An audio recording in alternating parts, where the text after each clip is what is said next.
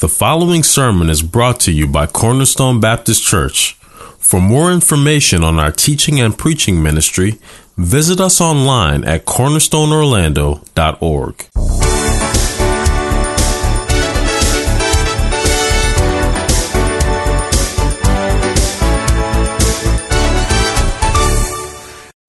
Welcome back. Good to see you. Uh, looking forward to getting into the book of Revelation tonight. Revelation chapter 3, if you'll turn there in your Bible. I gave a little plug uh, for this text uh, this morning uh, worship service um, with the intention of uh, hopefully tonight helping you uh, some with this key uh, sort of fundamental understanding of our eschatology.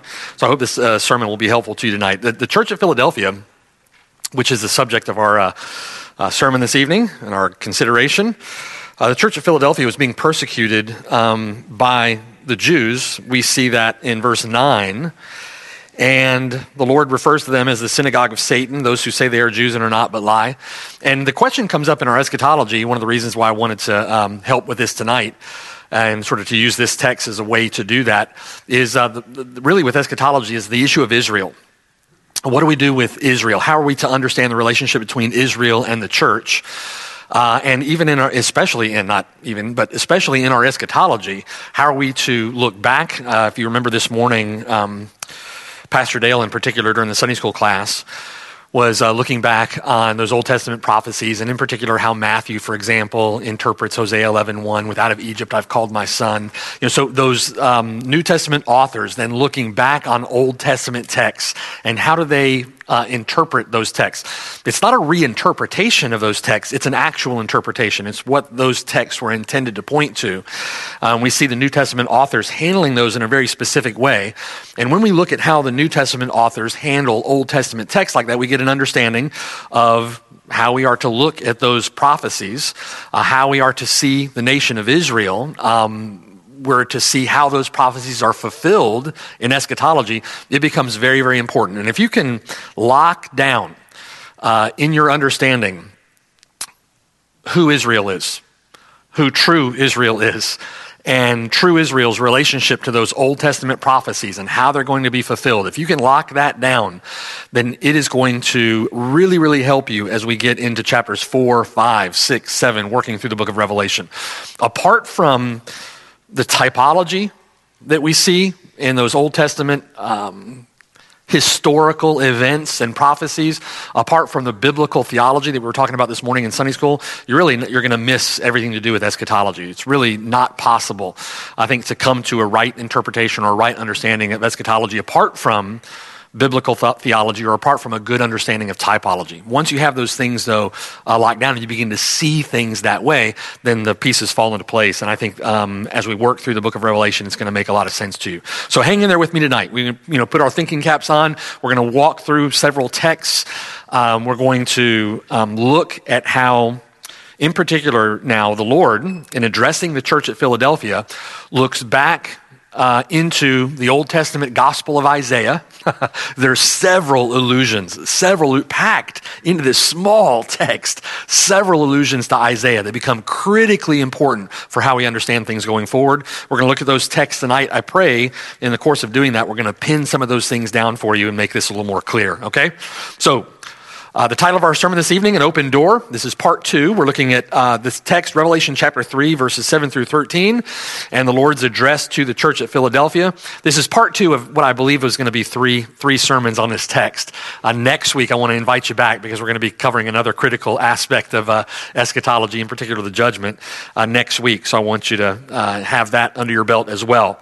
So tonight, Revelation chapter 3, verses 7 through 13. Let's read our text together, and then we'll dig in. Revelation chapter 3, verses 7 through 13. And to the angel of the church in Philadelphia, write These things says he who is holy, he who is true, he who has the key of David, he who opens and no one shuts, and shuts and no one opens. I know your works. See, I have set before you an open door, and no one can shut it. For you have a little strength, have kept my word, and have not denied my name. Indeed, I will make those of the synagogue of Satan who say they are Jews and are not, but lie. Indeed, I will make them come and worship before your feet and to know that I have loved you. Because you have kept my command to persevere, I also will keep you from the hour of trial which shall come upon the whole world to test those who dwell on the earth. Behold, I am coming quickly. Hold fast what you have, that no one may take your crown. He who overcomes, I will make him a pillar in the temple of my God, and he shall go out no more. I will write on him the name of my God and the name of the city of my God, the new Jerusalem, which comes down out of heaven from my God, and I will write on him my new name. He who has an ear, let him hear what the Spirit says to the churches. This is the word of God. Amen. Amen. Let's pray together. Uh, Father in heaven, I'm so grateful for these addresses to the churches and for your uh, gracious, merciful, and patient words, uh, not merely or only to these churches in Asia Minor, there, Lord, but also to us. Uh, we know, Lord, that we have many ways and areas in which we need to grow and mature, and you are kind, you are patient, you show great compassion toward us, Lord. You've been very gracious, very merciful with us, and continue, Lord, in grace to grow us and to mature us and to help us in our understanding and to cause us to grow in faithfulness and to mature in love. And we're just very grateful, Lord, for how you, uh, not distant or aloof from your churches, but you walk in the midst of the lampstands, um, loving your church, nurturing your church, um, present with your church by your Spirit um, to help her and to sustain her and to preserve her. So we're very grateful to you, Lord. We love you. And we're, we're grateful for these addresses, Lord, because they strengthen us. Help us, uh, Lord, to see uh, in these addresses, in particular now as we consider this address to the church at Philadelphia, uh, to see our own need for you and our own need of your spirit, our own need for perseverance, our own need for your strength when we are weak. We love you and we thank you in Jesus' name. Amen. An open door, part two, Revelation chapter seven or three, verses seven through thirteen. Now, last time we were together on a Sunday evening, we began our consideration of the Lord's address to the church at Philadelphia, Revelation chapter 3, verses 7 to 13. Uh, and in this original city of brotherly love, far from Pennsylvania, there was a small church that loved the Lord. The Lord refers to her as having little strength uh, probably an indication of her size in the midst of that uh, city of Philadelphia. But the believers in Philadelphia were devoted to the Lord with all of their strength. All of their strength. They loved the Lord and they determined to hold fast to his name. And it's to this small but beloved church in Philadelphia that the Lord now directs his address. Verse 7. And to the angel of the church at Philadelphia, write, these things says he who is holy, he who is true, he who has the key to David, a reference to Isaiah 22, he who opens and no one shuts, shuts and no one opens. And as much as that uh, mediating angel, so to speak, uh, seems for a moment to demonstrate uh, an unbroken connection between heavenly and earthly realms, temporal and spiritual realities, uh, the concerns of our Lord and the concerns of our church, nothing, nothing communicates the awesome wonder of the transcendent God condescending in gracious immanence more than the incarnate Son who is head over all things to the church, more than the one who is holy and true, who has the key of David. Right? It's just that transcendence now seen as immanent in the person and work of Jesus Christ. Using terms descriptive of Yahweh, Jesus Christ describes himself as holy and true, and yet he is the one who has the key of David. He's the one who opens and shuts the door, the householder, so to speak. The one of whom Isaiah prophesied, the child who was born, the son who was given, the suffering servant who took on flesh, the government upon his shoulder, is the Lord Jesus Christ. And through the Lord's direct quote there, chapter uh, 3, verse 7, his direct quote of Isaiah chapter 22, we looked at last week the, the typological significance of Eliakim and Shebna. Eliakim, a faint and albeit sinful, fallen human representation of the steward of the house, the one who has the key, the government upon his shoulder. And that faint picture should point us in hope. It's not Eliakim we're waiting for. Amen? We're waiting for the Lord Jesus Christ. And that typological figure of Eliakim is meant, intended in history to point us forward to the great householder, the Lord Jesus Christ, and his everlasting kingdom. It should point us forward in hope, longing, longing to see the perfect rule of Jesus Christ in splendor.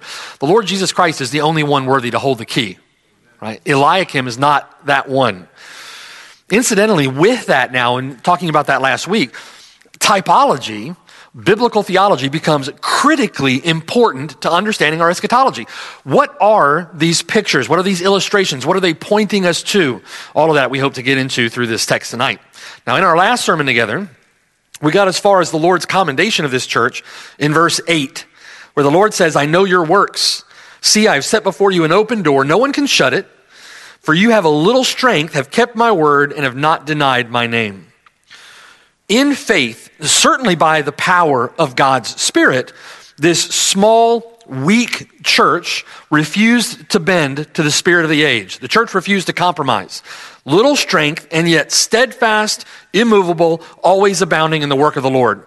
They've not denied him, they've not denied his words before men, and so he will not deny them before his Father who is in heaven. And where this world shuts their doors against God's people, where the Jews would presume to shut the door of the kingdom to God's true Israel, Jesus, who is the Christ, the householder who has the key of David, sets before them an open door to the kingdom, an open door to the new Jerusalem. Now, like any faithful church, the church at Philadelphia suffered. Yes, and all who desire to live godly in Christ Jesus will suffer persecution. It's obvious from the context, though, that Philadelphia, much like the church, the persecuted church at Smyrna, the church of Philadelphia suffered at the hands of the Jews. First century Jews often treated Christians mercilessly, uh, as we've seen before, as we've looked at in prior texts. They presume to be true worshipers of God, and they are not. Why are they not true worshipers of God? Because they have rejected the Lord's Christ. They've rejected Jesus Christ, the, only mediator between God and men. They've rejected their Messiah. They presume to shut the door of the kingdom of God to those who worship Jesus Christ. They would say that they were idolaters, when in fact, they themselves are the idolaters. They've rejected their Messiah. Okay? And just like the, the envious mob that crucified the Lord Jesus Christ, they would often stir up from town to town to town. You see them following the Apostle Paul uh, through the book of Acts. They would stir up Roman authorities to attack Christians, often sending Christians to their deaths by turning them in. Despite horrendous treatment at the hands of the Jews, this little weak church, little strength in Philadelphia, has kept his word and has not denied his name. It's in this context, then, it's in this context that the Lord, if you look at our text, the Lord promises to vindicate his judgment in the eyes of his enemies. Look at verse 9. Indeed, the Lord says, I will make those of the synagogue of Satan who say they are Jews and are not, but lie. Indeed, I will make them come and worship before your feet and to know that I have loved you. We can ask the question in verse 9 when does this take place? Well, in context, the Lord mentions this relative to the coming day of judgment and his soon return. Look at verse 10. Because you have kept my command to persevere, I also will keep you from the hour of trial, which shall come upon the whole world to test those who dwell on the earth. Behold, I am coming quickly. Hold fast what you have, that no one may take your crown.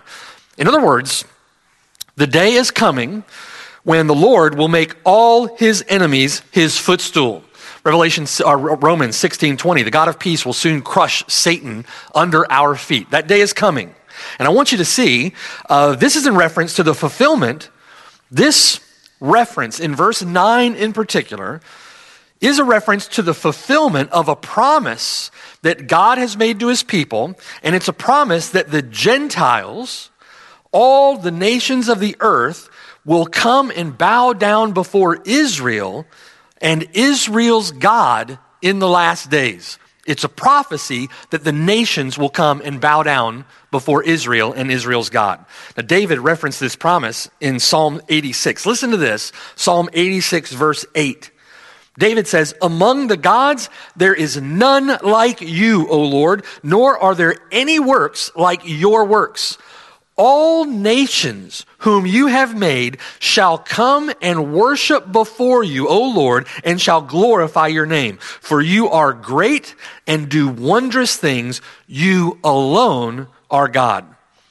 So there's this fulfillment taking place, or this promise that we're going to see fulfilled a promise of the nations coming and bowing down before Israel and Israel's God. Now, I want you to turn back with me to Isaiah 45 and let's unpack this promise, unpack this prophecy. Isaiah 45.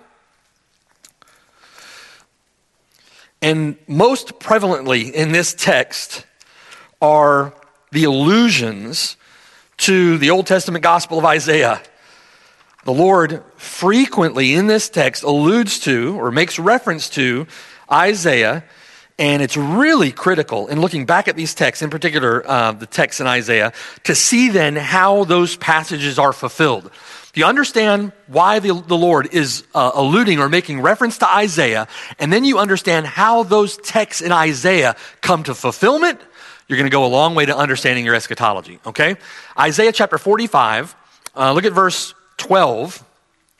The Lord here speaks in context, in the context of Cyrus the king, Cyrus the Great and Cyrus's release of Jewish exiles from their captivity. Cyrus is going to release the exiles. And incidentally, God names Cyrus here by name. He mentions him by name a hundred years before Cyrus would even exist. He uses um, Cyrus essentially to open double doors, verse 1, so that gates will not be shut. God says in verse 4, I named you, though you have not known me. God named him when he didn't exist.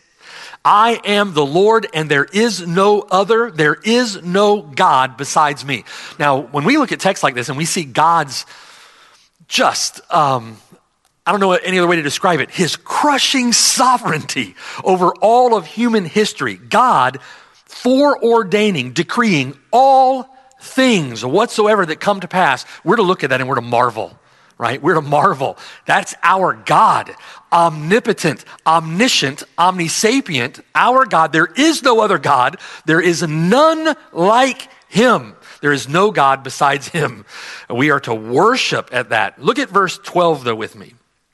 Look at verse 12. God says, verse 12, I have made the earth and created man on it, I, my hands, stretched out the heavens, and all their host I have commanded. I have raised him up in righteousness. I will direct all his ways. He shall build my city and let my exiles go free. Not for price nor reward, says the Lord of hosts.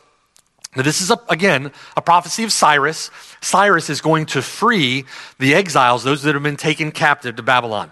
Now, you got to see this. I want you to see the fulfillment of it. Uh, keep a ribbon in Isaiah 45 and flip to Ezra chapter 1. Ezra 1. I'm going to flip to a few places tonight.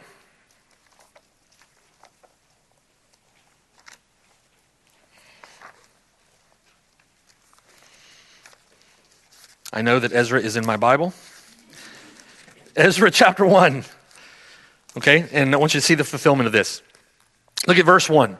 So, God now in Isaiah 45, in the context of Cyrus, God is prophesying the release of the captives. And then we see this worked out, Ezra chapter 1, when Ezra comes back with the captives to Israel. Verse 1. Now, in the first year of Cyrus, king of Persia, and again, this is 100 years later from Isaiah's prophecy back in Isaiah 45 in the first year of Cyrus, king of Persia, that the word of the Lord by the mouth of Jeremiah might be fulfilled, Jeremiah had prophesied the captives would be released in 70 years.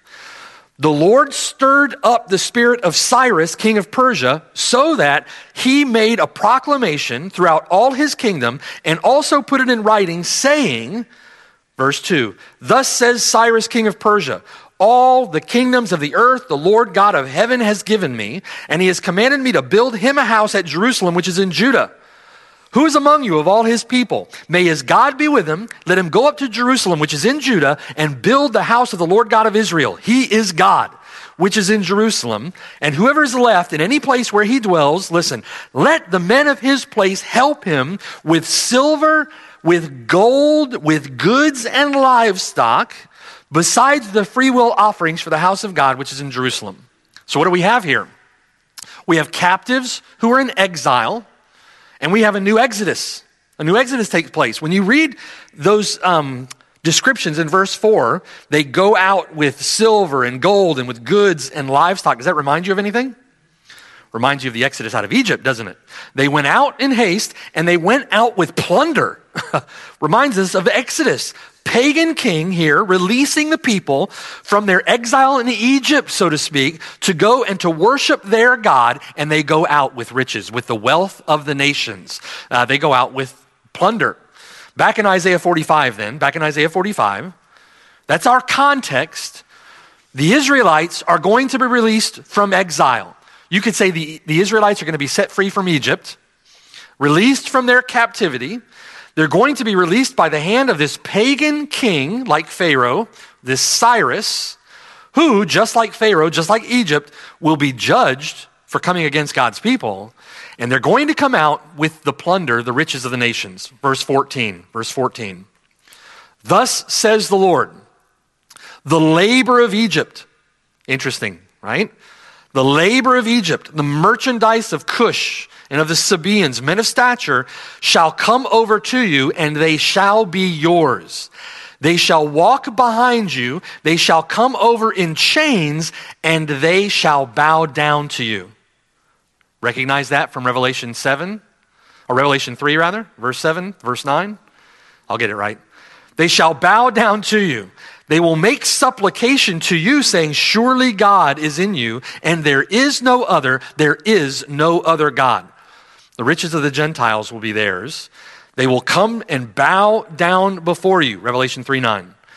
Verse 15 Truly you are God who hide yourself, O God of Israel, the Savior. They shall all be ashamed and also disgraced, all of them. They shall go in confusion together who are makers of idols. But Israel shall be saved by the Lord with an everlasting salvation. Now, this prophecy in Isaiah, obviously, an, immediate reference to Cyrus and their release from captivity, but this, this is speaking of an everlasting salvation.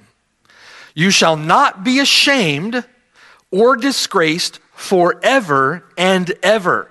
For thus says the Lord, who created the heavens, who is God, who formed the earth and made it, who has established it, who did not create it in vain, who formed it to be inhabited, he says, I am the Lord, there is no other. I have not spoken in secret in a dark place of the earth. I did not say to the seed of Jacob, Seek me in vain. I, the Lord, speak righteousness. I declare things that are right. Assemble yourselves and come. Draw near together, you who have escaped from the nations. They have no knowledge who carry the wood of their carved image and pray to a God that cannot save. Tell, bring forth your case. Yes, let them take counsel together. Who has declared this from ancient time? Who has told it from that time? Have not I, the Lord? There is no other God besides me, a just God and a Savior. There is none besides me. What does he say? Look to me and be saved, all you ends of the earth, for I am God and there is no other. I have sworn by myself, the word has gone out of my mouth in righteousness and shall not return, that to me every knee shall bow, every tongue shall take an oath. He shall say, Surely in the Lord I have righteousness and strength. To him men shall come, and all shall be ashamed who are incensed against him. In the Lord, all the descendants of Israel shall be justified and shall glory. Now listen, verse 25. In the Lord, all the descendants of Israel shall be justified and shall glory. There are several themes that are taking place there in Isaiah 45 that we need to remember going forward. Um, you see them coming out of exile, coming out of captivity. You see them coming out with great riches. You see the enemies, their enemies, humbled, bowed in shame before them and before the Lord. All this is very critical with a connection to Revelation chapter 3. All right? Flip over to Isaiah 49 now. Isaiah 49. Keep all that in mind, what the Lord is saying, what the Lord is promising and look at Isaiah 49. Isaiah 49 opens with one of the servant songs of Isaiah. Those servant songs uh, referencing the suffering servant uh, we know to be the Lord Jesus Christ. And Isaiah opens, 49 opens with one of those servant songs, and it's an account of the promised servant of God who will deliver his people and who is going to restore Israel. He's going to restore Israel. Now, this is a prophecy of the Lord Jesus Christ.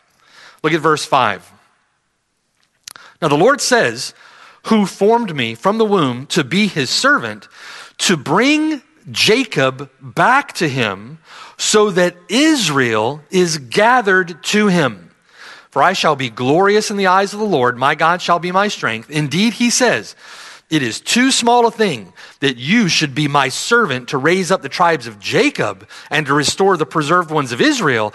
I will also give you as a light to the Gentiles that you should be my salvation to the ends of the earth. In these Old Testament prophecies of the restoration of Israel, you always have the restoration of Israel combined with the inclusion of the Gentiles. God is not only going to restore Israel, so to speak, God is going to include the salvation of the nations among them. It's going to become really important. Verse 22 Thus says the Lord God Behold, I will lift my hand in an oath to the nations set up my standard for the peoples. They shall bring your sons in their arms, your daughters shall be carried on their soldiers' shoulders. Uh, whose sons? The sons of Israel, daughters of Israel. The kings shall be your foster fathers, their queens your nursing mothers.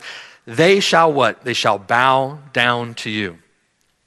They shall bow down to you with their faces to the earth, lick up the dust of your feet. That's a judgment isn't it? That's shaming our enemies, shaming the Lord's enemies. They're going to come and bow down, lick up the dust of your feet. Then you will know that I am the Lord, for they shall not be ashamed who wait for me. Incidentally, who is it who waits for him? Those who are trusting in Jesus Christ. We wait for the Lord, right? We wait on his return. Now, this here, there, here, is the everlasting shame of those who reject the Lord for their foolish idols. Everlasting shame of those who reject the Lord's Messiah, the servant for foolish idols. There is the promise that no one who puts their trust in him will be ashamed. No one who puts their trust in his Messiah will be ashamed. He will prove this when he vindicates himself on his enemies in judgment. They will bow down to those whom he has delivered the pagan nations will bow down before Israel, whom God has chosen to be his own. They will lick the dust of their feet. They will be ashamed. In other words, they'll be judged and they will know, they will know that Yahweh rules in the kingdoms of men. Connection. Do you see the connections? Hear the connections to Revelation 3? They will bow down, shamed in judgment before them. Connection to Revelation 3. One more, Isaiah chapter 60. If you take a look, if you're reading through the book of Isaiah, I encourage you to take uh, all of the all of these chapters. Uh, they are there's so many other chapters. They are laden down with uh, eschatological promises uh, and the work of God. And um, you'll see in reading through the book of Isaiah these connections to what we're talking about in Revelation. It's very very important. This is just a small taste, if you will. Isaiah chapter 60. And look at Isaiah 60, verse 13. Verse 13. The glory of Lebanon shall come to you, the cypress, the pine, and the box tree together. This is again them coming out with riches, coming out with wealth, to beautify the place of my sanctuary, and I will make the place of my feet glorious. Also, verse 14, the sons of those who afflicted you shall come bowing to you and all those who despised you shall fall prostrate at the soles of your feet, and they shall call you the city of the Lord, Zion of the Holy One of Israel. The city of the Lord is Jerusalem, the New Jerusalem. Verse 15, whereas you have been forsaken and hated, so that no one went through you, God says, I will make you an eternal excellence I have to ask here, in thinking of that, is that eternal excellence going to be an ethnic Jewish nation set up in the city of Jerusalem? I don't think so, and we're going to get there, okay? He's talking about his people. His people God's people will be an eternal excellence, the joy of many generations. Verse 16, you shall drink the milk of the Gentiles and milk the breast of kings, and you shall know. What is the end result of all this? The glory of God. You shall know that I, the Lord, am your Savior and your Redeemer, the mighty one of Jacob. It's not enough that his enemies will be judged and shamed, that they will bow down. They'll be bowed down, bowed down so that before their eyes, God will be magnified. God will be glorified. Uh, God will be seen to be the only true and living God. So we have the picture, don't we?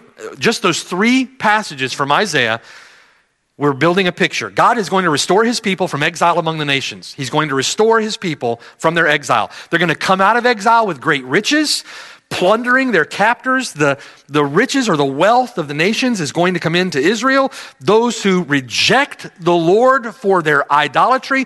What happens to those who reject the Lord, who reject the Lord's servant, who reject the Lord's Messiah? They're going to be ashamed. They're going to be ashamed. And part of their judgment, part of their shame, will be bowing down before God's people who will never be ashamed. Who will never be ashamed. And he, they bow down before God's people who will never be ashamed so that they, those who are being judged, will know He is God. He is the Lord. Okay? All of that so that we and they may know that He is God. There is no other. All who put their trust in Him will glory in His salvation. Now, who is the one who secures this exodus of God's people? When you read of this exodus in the Old Testament, you, re- you read of Israel's restoration. Who is the one who secures that restoration? Who is the one who accomplishes that feat?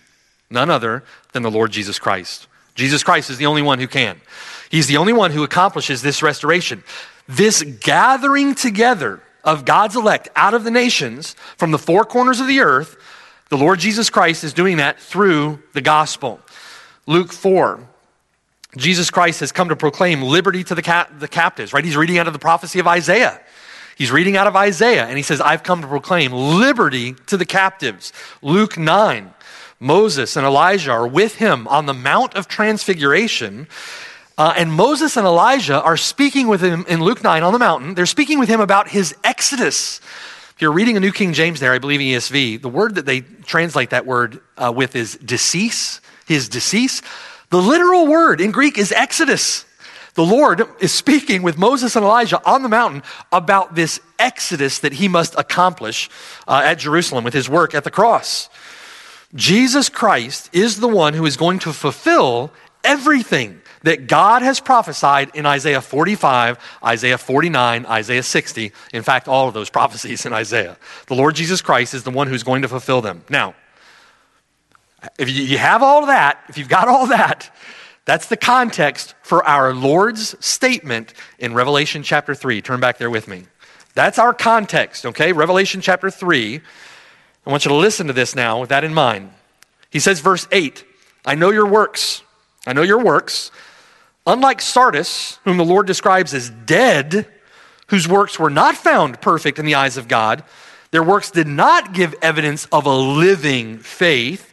The Lord says of Philadelphia, I know your works. See, I have set before you an open door to the kingdom. No one can shut it, for you have little strength, have kept my word, and have not denied my name. So the Lord, with the works in Philadelphia, the Lord did find their works perfect, so to speak, evidence of a living faith. And like the vindicating works of Abraham in James chapter 2, for example, uh, their works were evidence of their living faith. So, what does the Lord then promise as the outcome of their faith in Jesus Christ? What does He promise? He promises them they'll not be ashamed. They'll not be ashamed. In fact, their enemies will be made their footstool. Their enemies, the enemies of the Lord, they are the ones who will be ashamed.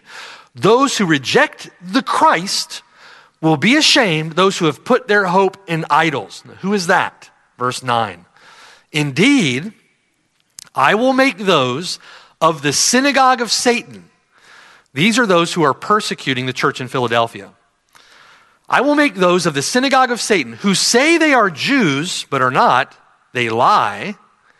Indeed, I will make them come and worship before your feet. The word proskuneo means to bow down, to prostrate themselves. That word can sometimes be used of worship, but it can also be used of simply prostrating yourselves. We're going to look at both examples in a minute, but I think of it for now in terms of they're going to bow. They're going to bow down before your feet, and for them to know that I have loved you. The enemies of the church in Philadelphia are, they say they are Jews. God says they say they are Jews, they're not Jews. They lie. They belong to the synagogue of Satan. And I am going to pour out my judgment upon them. They are going to come in shame. They're going to bow down at your feet, prostrate themselves in shame, knowing that I have loved you. You see the context of what's going on here. Who are those of the synagogue of Satan? Well, they're those who say they are Jews. They're not Jews, though, they lie. We've introduced this before. This is a very important a part of our understanding of eschatology. Those of the synagogue of Satan are those who have rejected their Messiah. It is a synagogue of Satan because they have rejected Jesus Christ. If you have a so called church without Jesus Christ, you're worshiping Satan. you're not worshiping God. There is no worship of God without Jesus Christ, apart from Jesus Christ. It's through Jesus Christ that we worship God, right? They are of a synagogue of Satan. They're the ones who are now persecuting God's people. They're persecuting the church at Philadelphia. They say they're Jews, they're not, they lie. These are ethnic Jews. And these are ethnic Jews attending synagogue. And why is it a lying statement? They say they're Jews. God says they're not. They lie. When they say they are Jews, what makes that a lying statement? Well, this is what makes it a lying statement. Romans 2:28. He is not a Jew who is one outwardly, nor is circumcision that which is outward in the flesh. He is a Jew who is one inwardly. And circumcision is that of the heart, those who are born again. Galatians 3 7. Only those who are of faith are the sons of Abraham. Those who are not of faith are not the sons of Abraham. Romans 9 6. They are not all Israel who are of Israel. The children of the promise are the children of God. So let me ask you who is true Israel? Who is true Israel? Who are those who are delivered by God? Who are the people of God? Those who put their faith in God's Savior. Those who put their faith in God's Messiah, God's only Son. Those who with Abraham have a circumcised heart, those are the people of God. Those, those people are true Israel. Do you see? These say they are Jews, they lie. Synagogue of Satan. Who are true Israel then? Those who have the faith of Abraham. Not merely a physical descendant of Abraham, but a, a spiritual descendant of Abraham. Not merely a Jew outwardly, but rather a Jew, a descendant of Abraham, inwardly. These are those who are the children of promise ethnic Jews and ethnic Gentiles who put faith in Jesus Christ. You know how we don't ex- notice how we don't exclude one from the other right? We don't say Gentiles who put faith in Jesus Christ. We choose our words carefully with this. It's ethnic Jews, ethnic Jews certainly, and ethnic Gentiles who put their faith in Jesus Christ. Who is the hinge on which all of this is built? It's the Lord Jesus Christ. What are you going to do with this one who says he is King of the Jews, right? What are you going to do with him? He's the hinge on which everything hangs. The person of the Lord Jesus Christ is at the center of all of this. You cannot reject the Lord Jesus Christ and believe that you are a people of God. This is God's Messiah, God's own Son. So, those in Revelation 3, think with me, who are attending synagogue every week, those who have rejected Jesus Christ and are now persecuting Christians, persecuting God's people, and incidentally, think with me, incidentally, those Jews are doing the same thing today. There's no difference today than in the first century. We're talking about the same kind of worship, the same kind of false religion, the same kind of people, the same kind of persecution going on. They say they are Jews, meaning they, they're saying they are the true people of God. You realize that's what that means. They say they are Jews, they're the true people of God, and yet the Lord says, Revelation 3 9, they are not. The one whom they reject says they are not. You see that? They are liars. And then the Lord so identifies them in their idolatry Listen, The Lord so identifies them in their idolatry with the pagan Gentile nations that he pronounces the same judgment against them. In fact, by making allusions to Isaiah, the Lord is saying, think with me, the Lord is saying that judgment that is going to be poured out upon pagan idolaters, that those idolaters will be shamed, they will come and they will bow down before you and lick the dust of your feet. The Lord, in his reference to Isaiah, is applying that judgment to the synagogue of Satan, to those who say they are Jews and are not, but lie. Do you see that in Revelation 3? That same judgment now is against them. There's been a switch that has taken place. Now, listen, they will be those who come and bow down in shame before the feet of his people. By the same measure, by the same measure, this precious church in Philadelphia, ethnic Jews and ethnic Gentiles who have put their faith and trust in Jesus Christ, all those people who, like Abraham, are trusting in God's Messiah, even though some may not be physical descendants of Abraham, they are all certainly spiritual sons of Abraham through their faith in, the, in Jesus Christ. They, the church at Philadelphia, are all Jews inwardly, all of them. They have a circumcised heart, having been born again in Jesus Christ. They are the children of promise. They are the children of promise. Now, we're going to see this in a second. What does this tell us? Um, well, one thing in particular God is no respecter of persons. God is no respecter of persons. God shows no partiality to your ancestry, your physical lineage, your religiosity. God is no respecter of persons. God honors those who put their faith in Christ. Those who love the Son, he loves. Those ethnic Jews who have rejected Jesus Christ here are no better than the pagan Gentiles, the pagan nations. They are included in the promise of judgment that will come upon those who dwell upon the earth. They're going to be included in that judgment. Now, listen, turn with me to Matthew chapter 8. We've got further unpacking to do, further unpacking to do. Hang there with me. Matthew chapter 8. I want you to see this in context of some New Testament passages. Matthew chapter 8, verse 5. Now, when Jesus had entered Capernaum, a centurion came to him. Was a centurion a Jew or a Gentile? Gentile, right? A centurion came to him, pleading with him, saying, Lord, my servant is lying at home, paralyzed, dreadfully tormented. Jesus said to him, I will come and heal him. The centurion, this Gentile, answered the Lord in verse 8 and said, Lord, I'm not worthy that you should come under my roof, but only speak a word, and my servant will be healed. For I also am a man under authority, having soldiers under me. And I say to this one, Go, and he goes, and to another, Come, and he comes. And to my servant, Do this, and he does it.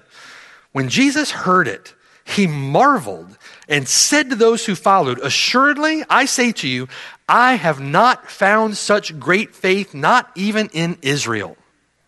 And I say to you, verse 11, that many will come from east and west and sit down with Abraham, Isaac, and Jacob in the kingdom of heaven. But, verse 12, the sons of the kingdom, who are the sons of the kingdom? The Jews, will be cast out into outer darkness. There will be weeping and gnashing of teeth. Sons of the kingdom who will be cast out are the Jews who reject Jesus Christ. Who is it who will sit down with Abraham in the kingdom? The many who will come from east and west and believe. They believe in Jesus Christ. Those, who will be, those will be the ones who sit down in the kingdom with Abraham. Look at Matthew 21. Matthew 21. And look there at verse 33. Matthew 21, verse 33. So now the Lord says, Hear another parable. Hear another parable. There was a certain landowner who planted a vineyard, set a hedge around it, dug a wine press in it, built a tower. He leased it to vine dressers and went into a far country. Now, when vintage time drew near, he sent his servants to the vine dressers that they might receive its fruit. The vine dressers took his servants, beat one, killed one, stoned another. And he sent other servants, more than the first, and they did likewise to them. Then, last of all, he sent his son to them, saying, They will surely respect my son. But when the vine dressers saw the son, they said amongst themselves, This is the heir. Their envy, right? Come, let us kill him and seize his inheritance. So they took him and cast him out of the vineyard and killed him. They killed his son. Therefore, when the owner of the vineyard comes, what will he do to those vine dressers? Well, they said to him, He will destroy those wicked men miserably and lease his vineyard to other vine dressers who will render to him the fruits in their seasons. Well, Jesus said to them, Have you never read in the scriptures? The stone which the builders rejected has become the chief cornerstone. This was the Lord's doing, and it is marvelous in our eyes. Therefore, I say to you, verse 43, the kingdom of God will be taken from you and given to a nation bearing the fruits of it. He's speaking to the Jews. Given to a nation bearing the fruits of it. A new creation nation, if you will. And whoever falls on this stone will be broken, but on whomever it falls, it will grind him to powder. I think this can best be summed up in Galatians chapter 4, and this will tie it together for us. Put a bow on it. Galatians chapter 4. I want you to think through this passage with me. This is a critical passage. Galatians chapter 4. And let's uh, wrap this up together, tie it all together with uh, Galatians chapter 4, beginning in verse 21. Now, remember in, the, in this letter to the churches at Galatia, in Galatia, Paul is writing largely to Gentile churches in Asia, Asia Minor. These are largely Gentile churches. These churches were being assaulted by the Jews assaulted by Jewish Judaizers. And the Judaizers, in particular, wanted to place Gentile Christians back under the law. So he begins in verse 21 then. Tell me, you who desire to be under the law, there were those Christians in Galatian churches who were tempted to listen to the Judaizers, to listen to the Jews, and tempted to go back to or submit themselves, subject themselves back under the law. So he says, Tell me, you who desire to be under the law, do you not hear the law? Do you not hear? For it is written that Abraham had two sons. Who were Abraham's two sons? Ishmael and Isaac. That's right. That's right. Think with me now. The one son by a bondwoman, who's that? Ishmael by his mother Hagar. The other by a free woman. That's Isaac by his mother Sarah. Okay? So remember, Abraham had two sons by two different women. The bondwoman was Hagar, her son was Ishmael. The free woman was Sarah, and her son was Isaac. But, verse 23, he who was of the bondwoman, Ishmael, was born according to the flesh. Original generation. Uh, Abraham took matters into his own hands, so to speak, and went in and lay with his handmaiden, uh, Hagar. Right? According to the flesh, and he of the free woman, Isaac, was born through promise. God promised Abraham and Sarah they would have a son. Isaac was that son of promise. Okay. Now, these two things, verse 24, are symbolic. These things are symbolic, for these women are, or they represent, the two covenants. These women represent two covenants one from Mount Sinai, which gives birth to bondage, which is Hagar, she, Hagar, gives birth to those who are in bondage to the law. So Hagar and Ishmael are Sinai. They represent the old covenant, the covenant at Mount Sinai, which gives birth to bondage. That's Hagar, that's Ishmael. Verse 25 For this Hagar is or represents Mount Sinai in Arabia and corresponds to Jerusalem, which now is and is in bondage with her children. Now,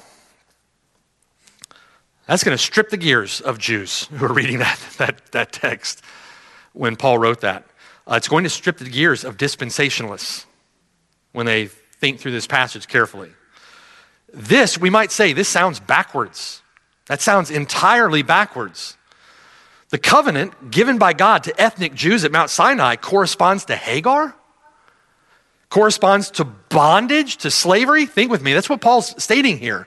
The covenant given by God at Mount Sinai, the old covenant given to the Jews, this ethnic Jewish people, corresponds to Hagar, corresponds to bondage, corresponds to slavery, and corresponds to the Jerusalem which now is. You can see Jesus Christ, you know, maybe talking about this on the Mount of Olives, pointing over to the city and saying, That's Hagar, that's Ishmael, that's bondage. Do you see? Corresponds to the Jerusalem which now, and we could say also that it corresponds to the Jerusalem which now is in our day. And that Jerusalem that now is, and those people are in bondage with her children. Whose children? Hagar's children. They're in bondage. Modern day Judaism corresponds to Hagar, corresponds to Mount Sinai, and is bondage. She is in slavery with her children. Who are her children? Ishmaelites. Ishmaelites are her children. Do you realize that Paul just called Jews who reject Jesus Christ, he just called them Ishmaelites. That's, um, there's no other way to understand that text. the text is clear. Paul just called Jews who reject Jesus Christ, he calls them Ishmaelites. Verse 26. But rather, rather, the Jerusalem above, the heavenly Jerusalem, is free, which is the mother of us all. He's speaking to a Gentile church in Galatia. He's speaking to a largely Gentile church in Galatia, those who have put faith in Jesus Christ. And he says, the Jerusalem above, heavenly Jerusalem, the new Jerusalem, is free and is the mother of us all. The mother of us all who put faith in Jesus Christ for salvation. In other words, we are the sons of Isaac. We are the sons of Sarah, the free woman. We are the sons of promise. Do you see the distinction between the two? Verse 27 For it is written, Rejoice, O barren you who do not bear. Break forth and shout, you who are not in labor, for the desolate has many more children than she who has a husband. Now, we, brethren, speaking to Gentile, largely Gentile churches in Galatia, verse 28, we, brethren, those who have put their faith in Christ, members of the Lord's body, members of the church, we, brethren, as Isaac was, are children of promise. We, Gentiles, we, the Lord's church, we are like Isaac. We are the children of promise. We are the true Israel. You see? The Israel that now is, the Jerusalem that now is, is like Ishmael, cast out with the bondwoman. But, verse 29, as he who was born according to the flesh then persecuted him who was born according to the Spirit. In other words, when Ishmael back then was persecuting Isaac, Paul says, even so it is now. Verse 30, nevertheless, what does the scripture say? Cast out the bondwoman and her son, for the son of the bondwoman shall not be heir with the son of the free woman. Think about what Paul is saying to a largely Gentile church in Galatia. He's saying that just like Ishmael persecuted Isaac back then, the Jews are persecuting, us today. Even so, it is now. And what does the scripture say back then of Hagar and Ishmael and Ishmaelites? What does the scripture say? Cast out the bondwoman and her son, because the son of the bondwoman, and again, that son corresponds to the Jerusalem that now is, corresponds to Jews the Jews who have rejected their Messiah. Cast out the bondwoman. The, the descendants of the bondwoman shall not be heirs with the sons of the free woman. So what does that what does that do? That effectively says there are not two peoples of God who are both going to inherit promises, who are both going to you know, uh, separate destinies, so to speak, both in heaven, both inheriting promises. But two people of God with two destinies, you know, no, no. Verse 31 So then, brethren, we are not children of the bondwoman, but of the free. We who put our faith in Christ, we are children of the free. What does that make us? That makes us descendants of Abraham by promise, descendants of Sarah by promise. That's who we are. Who is true Israel? We are the church. If ethnic Jews claim to be, they lie. That's Revelation 3 9. They say they are Jews, but are not. They lie. Who is true Israel? Who is it then who inherit the promises? True Israel inherits the promises. These promises are made to Israel. Who is Israel? We are Israel. True Israel inherits the promises. Who are the children of the free woman? We are. Who are the children of the bondwoman? The Jews critical, critical, critical, critical to our understanding of eschatology. Who are the sons who inherit the church at Philadelphia? They inherit all those who share the faith of Abraham. They inherit.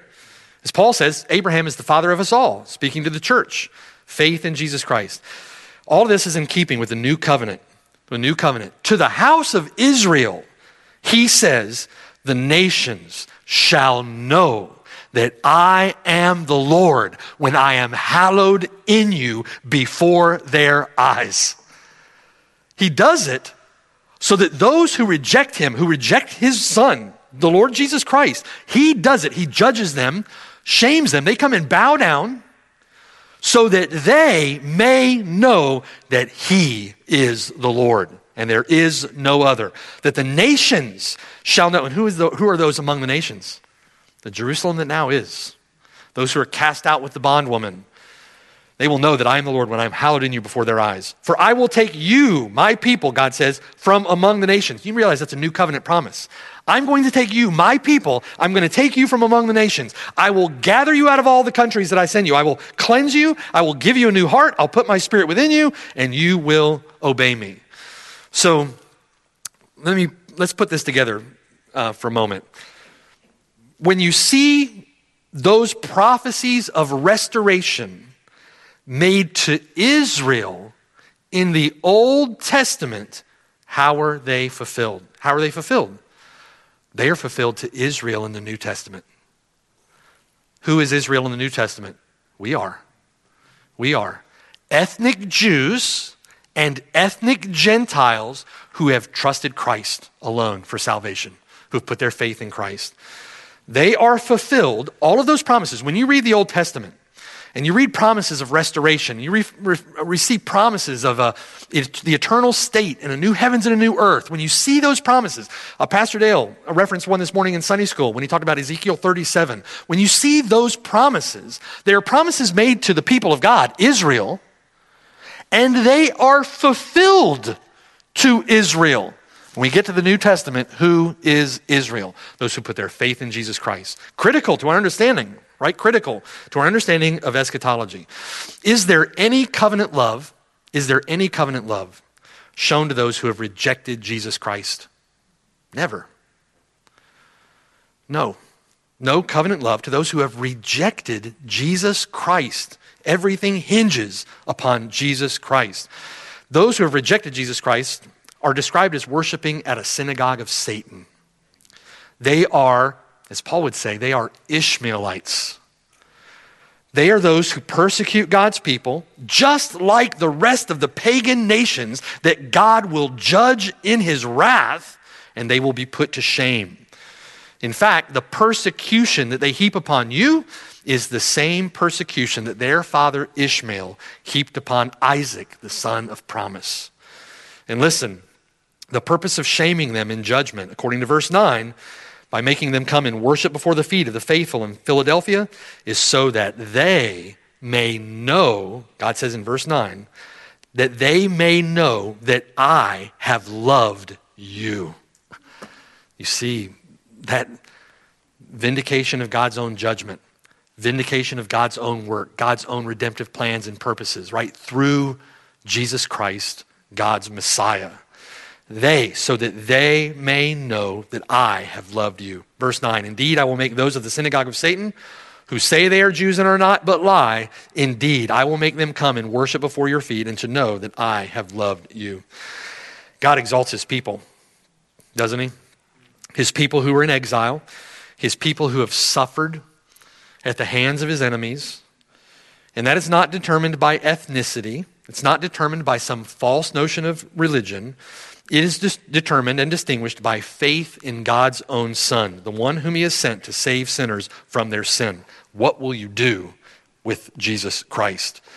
All depends on who you believe that He is. Incidentally, again, that word translated worship in verse 9, proskuneo, they will worship before your feet, again means to prostrate yourselves, but that word can also uh, mean worship. There is a sense, there is a sense in which um, provoked to jealousy. We're going we're to talk about this when we get to Romans chapter 11, and I look forward to that. It's going to be uh, really excited about getting into that. We're going to talk about how this is meant to provoke Israel, ethnic Jews, to jealousy. And frequently you'll see in Scripture ethnic Jews um, referred to as beloved for the sake of the fathers, not because of themselves or because they are somehow lovely in and of, themselves, but because God had determined to set his love upon Abraham, Isaac, and Jacob. And because of God's love, covenant keeping love, faithful love to Abraham, Isaac, and Jacob, there is a, a gospel hope that Israel will be saved, that you'll see the salvation of ethnic Jews through the preaching of the gospel. And those Jews will see the one whom they have pierced and will mourn for him as one mourns for a lost son, a pierced son, right? Now, uh, in that, uh, what we'll see, and the way that Romans 11 states it, is that in this manner, all Israel will be saved. Who is Israel in the New Testament? We are the sons of promise, those who have put faith in Jesus Christ. So when the scriptures say that it's in this manner that all Israel will be saved, who is the Lord speaking about? All those who put their faith and trust in Jesus Christ. It's in this way, in the glorious, infinitely wise plan of God that God, beginning by saving many from the nation to himself through faith in a coming Messiah, then by bringing in the Gentiles, his people, from the four corners of the earth, from all the countries, all the nations around the earth, bringing in his people through faith in Jesus Christ. At the end, having provoked them to jealousy, will also save uh, ethnic Jews who put their faith and trust in Jesus Christ. And it's in this manner that all of his people, all the, the, the, nation, so to speak, all of Israel will be saved. It is a glorious plan. It's so, so, so much so that at the end of Romans 11, Paul just erupts in worship. it's like, I can't stand it anymore. God, you are awesome. You are awesome, and I just want to praise you, right? Uh, awesome indeed. We'll look at that when we get to Romans 11 on Sunday morning. I hope this has been helpful. When you get to then Revelation, and as we continue to work through the book, really important to understand who Israel is. When God begins to mention types from the Old Testament to draw a picture of what those types are intended, how those types are intended to be fulfilled, becomes very important for us to remember exactly what it is that we're talking about. And I pray this will help. Next week will help also. We'll come back and finish this text next week. Let's pray together. Father in heaven, thank you for our time together in your word. Thank you, Lord, for just how wondrous you are and how marvelous, how wondrous uh, you, this your plan of redemption is, Lord, and what you have done and how it magnifies your name and how it exalts our Lord Jesus Christ. And just, Lord, we're in wonder, wonder at who you are and what you've done. Thank you, Lord, that we, um, who have no inherent right to be, we thank you that we are beneficiaries of such a glorious salvation. And we, Lord, our heart's commitment to you into eternity is to worship you and to praise you for all time for all that you've done. May you be exalted. Uh, may our Lord Jesus Christ be praised. It's in his name we pray. Amen.